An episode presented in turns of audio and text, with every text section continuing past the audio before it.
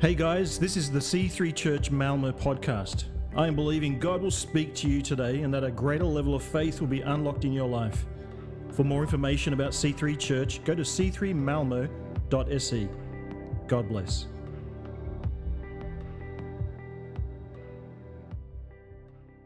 Um, first off, I want to say thanks for all the thoughts and prayers this week. Um, it seemed like I, I slipped in. I made mention last week that my wife was going to be away the whole week, and I had the two boys at home alone. And uh, I didn't realize that would be such a concern for many of you. I think it, it was me. the guys were like, "You got a microwave, you'll be fine." Right? I got at least half a dozen ladies contacted me to say, "I'm thinking about you. I'm praying for you. How's it going? Do you need any help?" really appreciate it. That, that's church, right? That's church. So I survived the week. Um, yep, yep. Thank you. Still here. Yeah, the kids they didn't make it. no, they're around somewhere. Um, yeah, yeah, they say that absence makes the heart grow fonder, but if you have kids, it's like three times the more. It's like, when are you coming home? it's like, so I'm super appreciative for my wife. Um, and I want to just go on the record and say that I think that Lynn is the most beautiful woman in the world. I had to do that. I would hear it later. um, yeah, so a lot of interesting things happening of late. Uh, and one of them I, I, wanted to talk about this morning, but I kind of went in a different direction. But something happened on February 8th that many of you might know about. Some students gathered for a midweek chapel service in a college in Kentucky, United States. Um, it was a regular chapel service, and there was a preacher that day. I got his name here, but you wouldn't know who he was. And he preached a message called Do You Love Me? And uh, he said it went so bad that he actually texted his wife on after his message and said, That was a stinker. I'll be home pretty soon. Uh, you don't have to wait up too late. Um, but then things took an unexpected turn. People started worshiping and this worship service actually never finished. It carried on through the night and to the next day and the next day. And more and more people started gathering at this chapel in this college, which many of you know is called Asbury. Um, people have been calling it the Asbury Revival. And this went on for two weeks before um, the college finally said, okay, things need to move on because we're a college. We need to continue operating as a college. But from this very simple chapel service, they reckon around 70,000 people visited and were just com- profoundly impacted by the presence of God in this college campus. And from there, similar meetings have taken place and continued in a similar manner in different colleges throughout the United States. And I've even heard of reports in different parts of the world, people being inspired by what God was doing in this college chapel. And what really struck me, and I think has struck a lot of people, is you asked the question, okay, oh, so uh, what was the worship band there? Oh, just some college kids. Who preached? Oh, you've never heard of him. There was no celebrities involved. You know, normally when we talk about revivals, we go, oh, that great preacher. And it's normally coming behind like a really strong gifting that's so obvious, like that, that God come, comes through when, when there's just like a, a clear anointing on a talent. But this was just a bunch of college kids getting together and worshiping God, and God poured out his spirit. I found that immensely encouraging. Because I asked the question well, if you can do it in a small college chapel in Kentucky, why not here in Malmo? You know, we have this vision statement in Malmo as it is in heaven. And I started to think, what would it look like if God started spilling out and we, didn't, we weren't just talking about experiencing heaven in our own lives or even in our church, but actually that it was out spilling out into the community and people were being impacted by the life of Christ. I believe that God is looking for opportunities to pour out his spirit. So why not here? So that's where I started when I, when I started thinking about what I'm going to talk about today. It's just this question why not here? So, as Pastor Matthew said, Uh, we are in our vision series in Malmo as it is in heaven. It's a vision of his kingdom coming, his will being done, and his name being revered. Our first mission statement, if you remember in the We the Church series that we did, is we seek God's presence and kingdom before anything else. Now, I think most of us understand pretty well what we mean by seeking God's presence. I mean, I, for one, experienced it here this morning. I love the presence of God. It's something I try to seek on a daily basis because I know I need to be close to God. I need that closeness. I, I need that sense of intimacy with God because from that, I feel like I can live the life that God has called me to do. If I don't have His closeness and, and, and that sense of, of um, belonging, it becomes very hard to navigate life because life is tough. We, we, we need to know that God is with us. And so that, that tangible sense of God's presence is such an encouragement to us as followers of Christ and the challenges that we face in life. So that's something that we understand that we should seek that and we long for it. But I think you could be forgiven if you weren't entirely sure what it means to seek his kingdom. Now, in Mark 1 14 to 15, we can read that after the arrest of John, Jesus went into Galilee and proclaimed the gospel of God, saying, The time is fulfilled and the kingdom of God is near. Repent and believe in the gospel. I think most of us can be forgiven for equating the kingdom to the king, right? Jesus was talking about his victory at Calvary over death, ushering in a new kingdom. That's what he was he was proclaiming to the people. They hadn't yet seen it, but we know it because we can look back in the hindsight history. But we understandably, therefore, relate to the king more than his kingdom. Now, we've heard the scripture, of course seek first his kingdom and his righteousness. But if I was to ask you this morning, what have you been seeking? What is it that you seek? Maybe you would say it's about seeking Jesus to work on my relationship with Him. And that's not a bad answer, that's a really good goal to have. But I'd argue that it's not sufficient for explaining what it is to seek the kingdom. See, a kingdom is a domain that is ruled by royalty. Dallas Willard calls the kingdom a range of effective will. See, in some ways, we all have a kingdom, it might be small, but we have a domain where we get to decide. God's kingdom is where He gets to decide. The gospel that we proclaim is that right now there is citizenship. Oh, that's a hard word. Citizenship. Didn't think that was a hard word, but it is. In a kingdom with a holy and just king that's available for everyone who repents and believes. So, in another way, it's those that relinquish citizenship of this world in exchange for allegiance to Jesus. But it's not just about securing your residency in his kingdom. There is also a mandate that comes with that. There's some expectations on us. We are a called out people in this world. We are his church, the ecclesia, and we're called out to create a redemptive culture here and now. This is why we believe we need to be mature, missional disciples. There's an identity there. We, we, we have an identity as missionaries in this earth. It's why we're here. We're called out to create redemptive culture. To help you understand why this is important, let's take a whistle stop tour through the Bible. So, beginning in Genesis, we read that Adam was given authority in Eden to make culture in God's kingdom.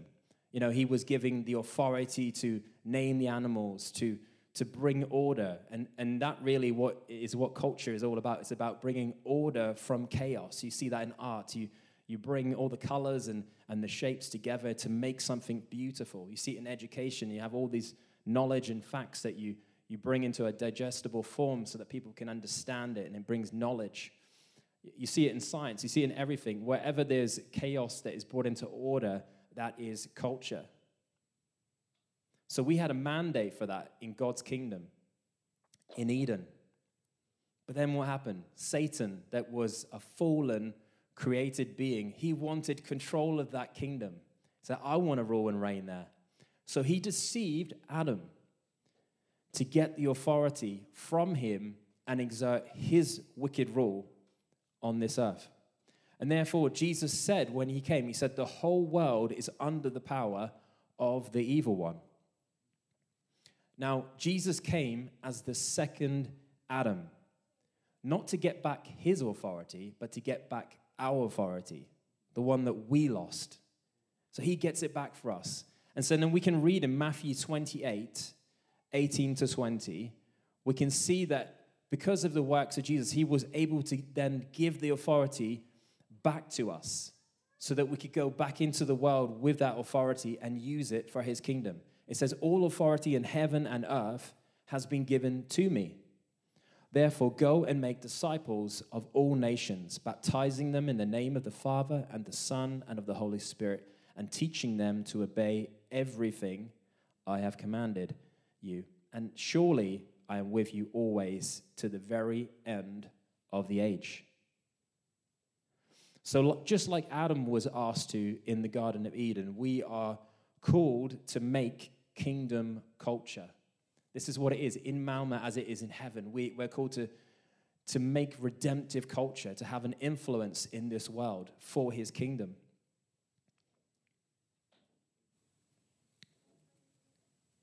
But the difference between our mandate and the one that Adam received is that we do it in a contested world. There is a presence of evil, there is a resistance. And so, th- therefore, we have to do it a little bit differently to the way that Adam was afforded. We have to do it with suffering love. We have to take up our cross. Because unfortunately, we're not alone as we were in Eden and will be in the new heaven. There is a resistance, there's forces that are resisting until the day that Jesus will enforce his rule completely. That day is yet to come. The kingdom has come, but there's still a not quite yet appended to that statement. The God of heaven has come, yet we aren't living fully in a new heaven. This is the tension. It's not quite yet. It's a tension for us as a Christians, but it was actually a deal breaker for many in Jesus' day. See, they were looking for a kingdom through the lens of the Davidic covenant. So that they were looking for a king to come in the line of King David, somebody that would follow in his footsteps, that would be like that warrior king that would reestablish their empire, if you like, on earth. But they were also looking through the lens of prophecy from the book of Daniel looking for the Son of Man. So when Jesus proclaimed the kingdom of heaven was at hand and that he was the Son of Man, it definitely caught their attention. They would have been skeptical because they were expecting a David like warrior, as I said. They, they, they were wanting to take back the earthly kingdom by force. But we, as followers of Jesus, we understand that the kingdom was now, but not quite yet. So we weren't looking for the kind of signs that they would have been. But you can understand why they might be might have might have been skeptical. But for many to this day, it is just evidence that Jesus was not the Messiah that they were looking for. Because if he was the Messiah, then what is this we're living in? This chaos, evil in the world. So it was a deal breaker for them. So we live with this tension between now and not yet. And Jesus doesn't give us a timeline. He gives us things to look out for, but He doesn't give us dates and times when, when we will fully arrive. But He tells us to seek His arrival, to seek His coming in a, in a, in a greater measure. I, one of the best illustrations for this idea or this tension of the now but not yet is Juneteenth. Um, maybe you've heard of it. It's actually an American um, commemoration now. They commemorate an important date in American history relating to the Emancipation Proclamation. So on January 1st, 1863, Abraham Lincoln, Joe, you know this one, right? You, you, you um, proclaimed that the, the slaves at those times would, uh, were free men and women. And so they, they no longer had to uh, stay under the ownership of their slave owners. They were actually free to, to make their own choices. They could, they could choose to stay as employees, or they were basically free. So that proclamation was made on January the 1st, 1863. So it was a legally binding fact as far as the federal, yeah, I'm not very good at American systems, but you know, legal system. But it actually took two and a half years for every, every uh, slave in America to be made aware of this fact. That it took two and a half years for that news to trickle out of Washington uh, to all of the states, and particularly in some of the more remote parts of Texas, where these slaves continued to live as slaves, not knowing that they'd actually been made free. Do you see the, the similarities here? It took two and a half years, even though it was a fact. Their position had changed, yet it hadn't been realized. And it's a little bit like what happened at the cross, because we know it happened then. Jesus said, It is finished. He is victorious, yet it still has to be enforced. And we know that it, it will ultimately be fully enforced when Jesus comes back.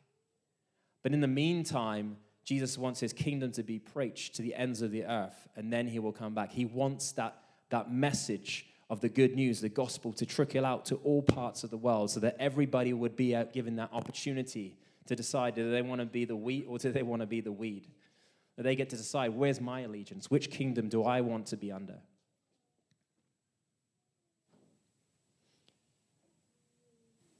And it might feel like in this part of the world that we're actually going backwards. I know, a lot of people feel like, you know, God, man, what is happening in the West? Like, we're so secular now and hardly anyone believes. But I was actually heard something interesting that there's actually never been a time in history where more people are giving their lives over to Christ than today. And that's crazy for us to think of. But the fact is, revival is happening all over the world. It's happening in Africa, it's definitely happening in Asia, in, in countries like China. It's happening in the Middle East at an incredible rate. It's just not happening where we are. But the kingdom of God is advancing. And I want to be a part of that. And I want to see that happen Malmo and Öresund in this, this country and our part of the world. Because it's the same God. So I should really get to the parable that I promised I was going to speak on this morning, so I will do that. so in Matthew 13, 31, 33, if you have your Bibles, I'm going to be reading from my favorite of the parables of the kingdom. It's the parable of the mustard seed and the yeast. It says here, give you some chance here. So he told them another parable. The kingdom of heaven is like a mustard seed which a man took and planted in his field. Though it is the smallest of all your seeds, yet when it grows, it is the largest of garden plants and becomes a tree, so that the birds of the air come and perch in its branches. He told them still another parable. The kingdom of heaven is like yeast that a woman took and mixed into a large amount of flour until it worked all through the dough.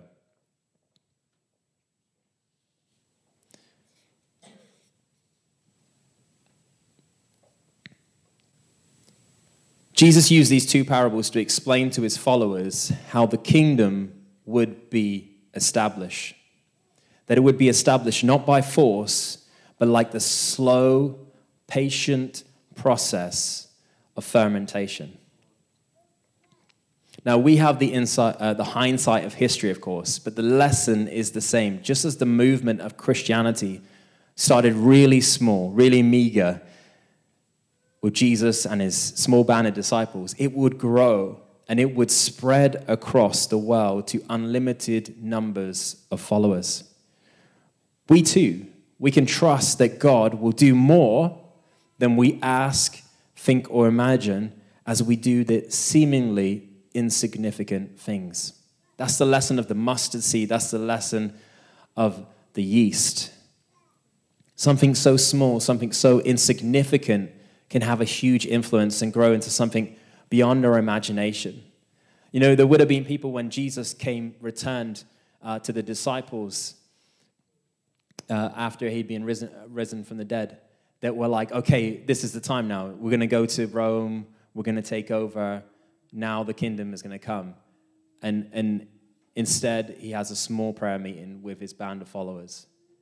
Something like really small, and insignificant. And the disciples then understood that there was a different way that this kingdom would be established. The early church, they were just faithful followers, following the ways of Jesus. They didn't have any political clout, they didn't have an army, and yet, after 300 years, the whole of the Roman Empire had been Christianized. How could that happen? How did that happen? That's unbelievable. It's, it's just a work of God. And that's what I, I see just the similarities in what's been happening in that college in Asbury, what's been happening throughout history is, is God does the unexpected, things that we could never plan for or conjured up ourselves. As we faithfully follow Him in the, yet the seemingly small and insignificant ways, when we are submitted to God's ways of working.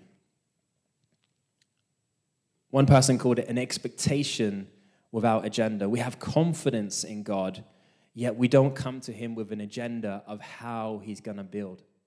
You know, interestingly, God says, Seek the kingdom. He doesn't say, Build my church. Because Jesus says, I will build my church. It's Jesus that builds the church. He calls us to seek His kingdom, proclaim His kingdom, and He is the one that builds the church.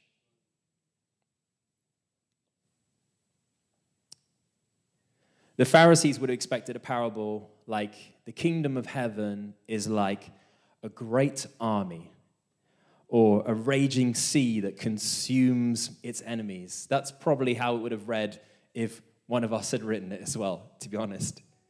You know, we see all this injustice, we just want to wipe it off the face of the planet, don't we? it's like we don't have much patience. But instead, Jesus likens it to a gardener planting a seed or a baker making bread. These exercises of patience are what produces the best results. I preached a whole message on making sourdough bread once because it's so fascinating. But I think you understand the picture here. It's a slow process, it requires patience and faithfulness in order to get this good results, this fruitfulness or, or quality bread. Charles Spurgeon, um, Spurgeon says that leaven, I think the quote's up on the screen, is used simply as another picture of an influence which appears feeble, like the mustard seed, but turns out to be active, conquering, and at length all pervading. This kingdom, though hidden in obscurity, in the midst of nations, compares, comparable to three measures of meal, wrought with a mysterious rapidity and will still continue to work in the whole mass of the world and subdue the nations to itself. Wow. That's a, a, very grand picture. But that is actually in reality what has happened. You know, just through the faithfulness of, as I said, this small band of followers, just practicing the ways of Jesus, the influence of Christianity has shaped Western civilization. The impact it's had on culture. Yes, maybe we've gone away from some of those things, but the impact that Christianity has had on shaping culture is undeniable. All because of the faithfulness of his followers, allowing God to work through them, to, to use them to create redemptive culture. Now, a lot of the educational institutes in the world were created by Christians or started by the church. A lot, of, a lot of things that we can be thankful for when it comes to science and education. So much of culture has been shaped by believers. And I think that's what God is calling us to, to um, see his kingdom come. It's, it's not just limited to the person, it's not just limited to our private world, our private domain. God wants us to have an impact and an influence on the culture around us, to see his redemptive culture start to influence.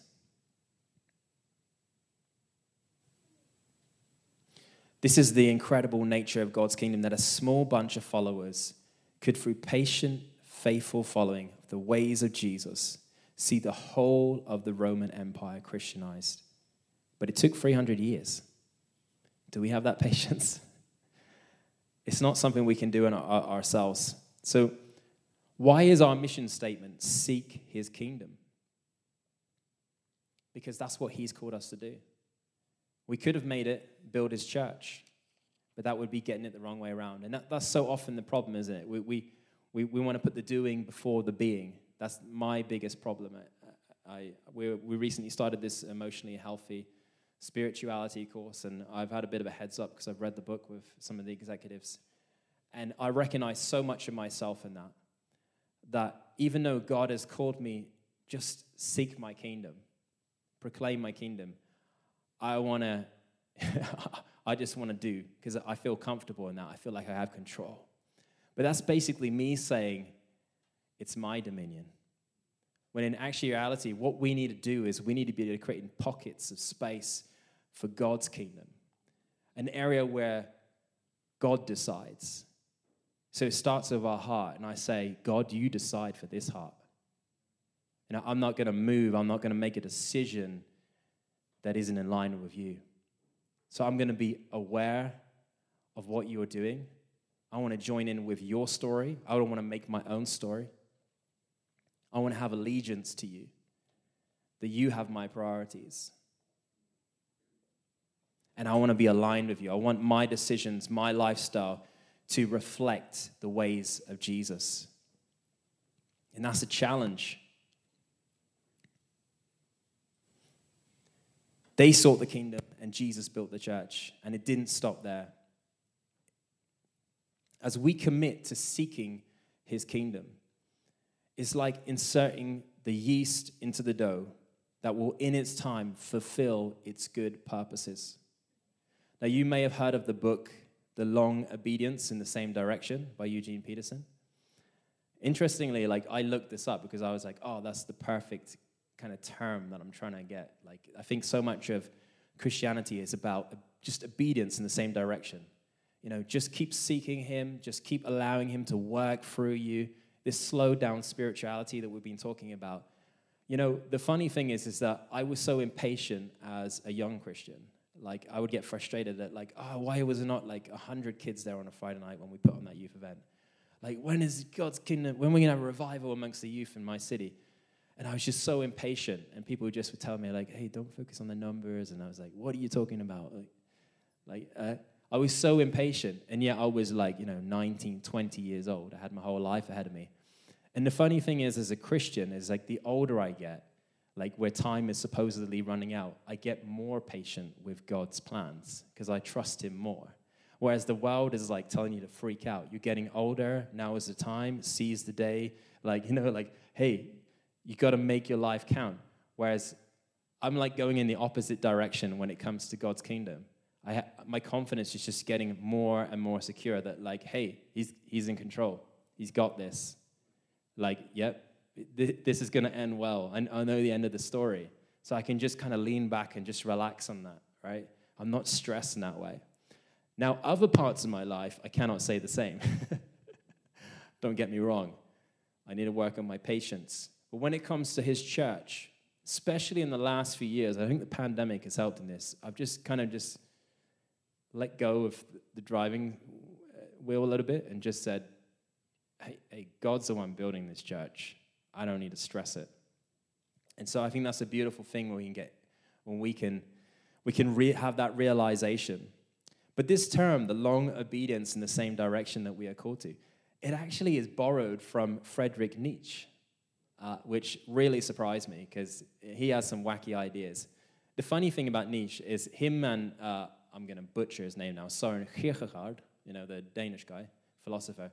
He was a Christian. Nietzsche was definitely not a Christian.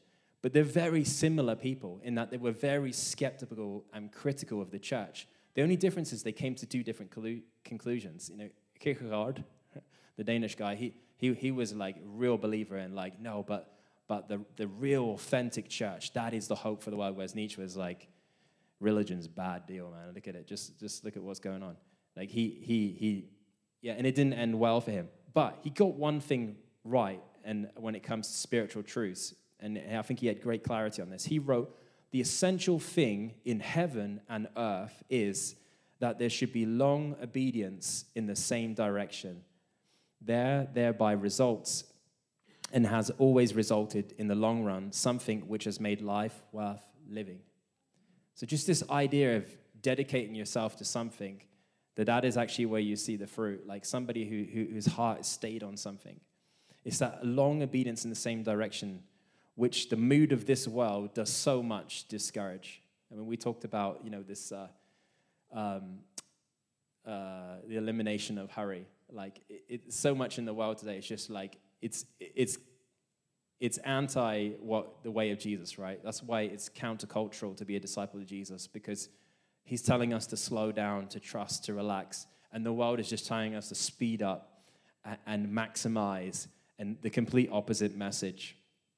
And yet, this truth, the long obedience in the same direction, that's what leads to a life of fruit. Philippians 2 12, 13 paints it really well. It says, Continue to work out your salvation with fear and trembling, for it is God who works in you to will and to act in order to fulfill his good purpose. I can just picture myself making sourdough there. He's working things out. You know, it's that slow fermentation. That yeast is working its way through all parts of that dough, and it's going to produce something beautiful and extremely tasty. And that is the way that God works. He's working things out in you. And we just got to trust that He will fulfill His good purpose in our lives.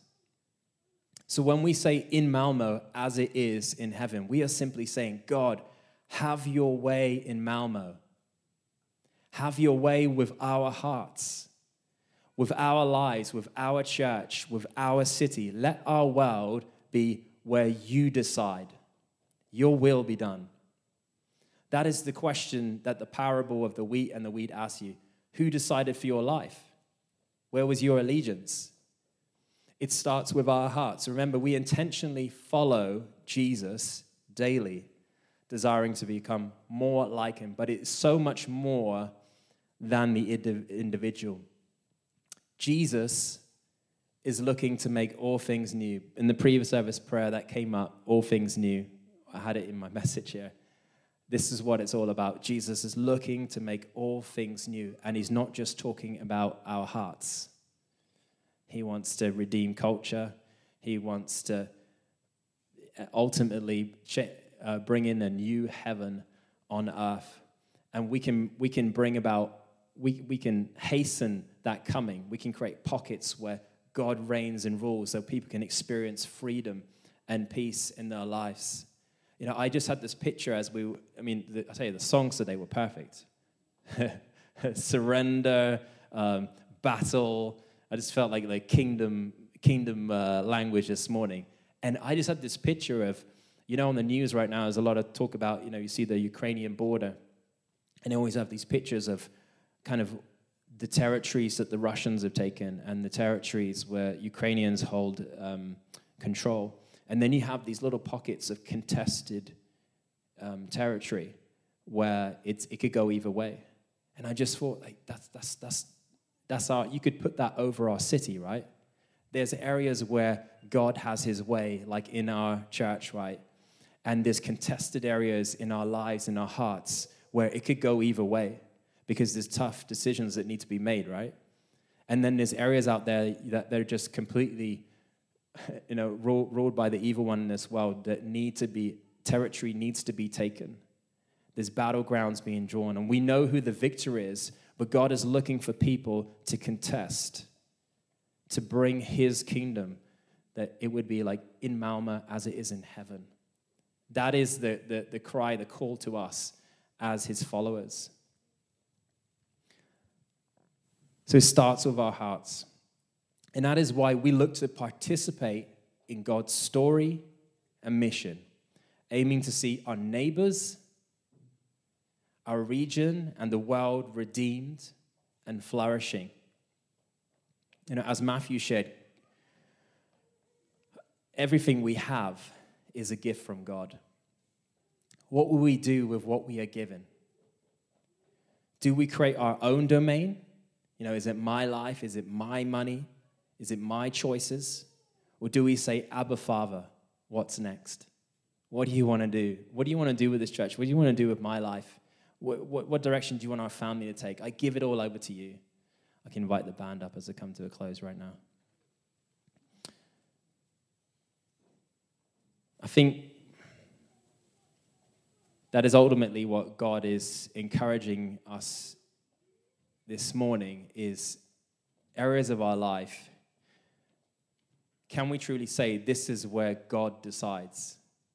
You know, I'm, I'm, I'm making a career change right now, and so I, I have to, you know, question myself about that. Is it, you know, am I chasing salary or, you know, whatever status, or, or am I asking God, what do you want me to do?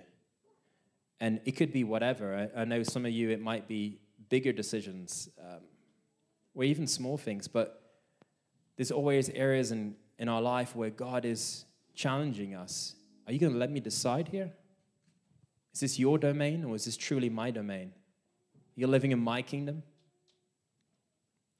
But I want us to be encouraged this morning that as we say, Jesus, you decide, as we commit to seeking his kingdom, by following his ways and lifting up his name, we are creating redemptive culture that can have an impact beyond our comprehension.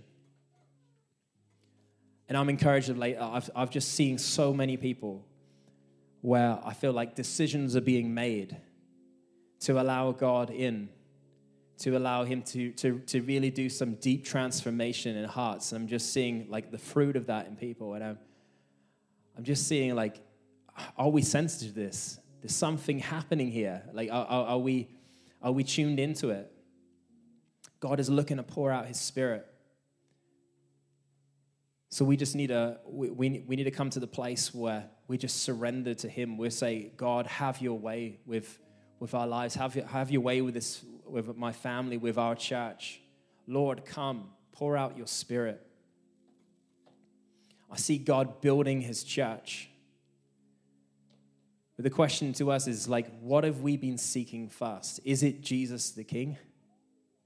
Is it something else? If it is something else, I just want to encourage you exchange it for Jesus. Yet your, let your world be his domain where he rules because he's the best king you could ever have. Don't worry about these things first, the scripture says. Seek first his kingdom. I, I don't know what it is you might be worried about right now, what you, you're worried about potentially losing, what you are potentially risking.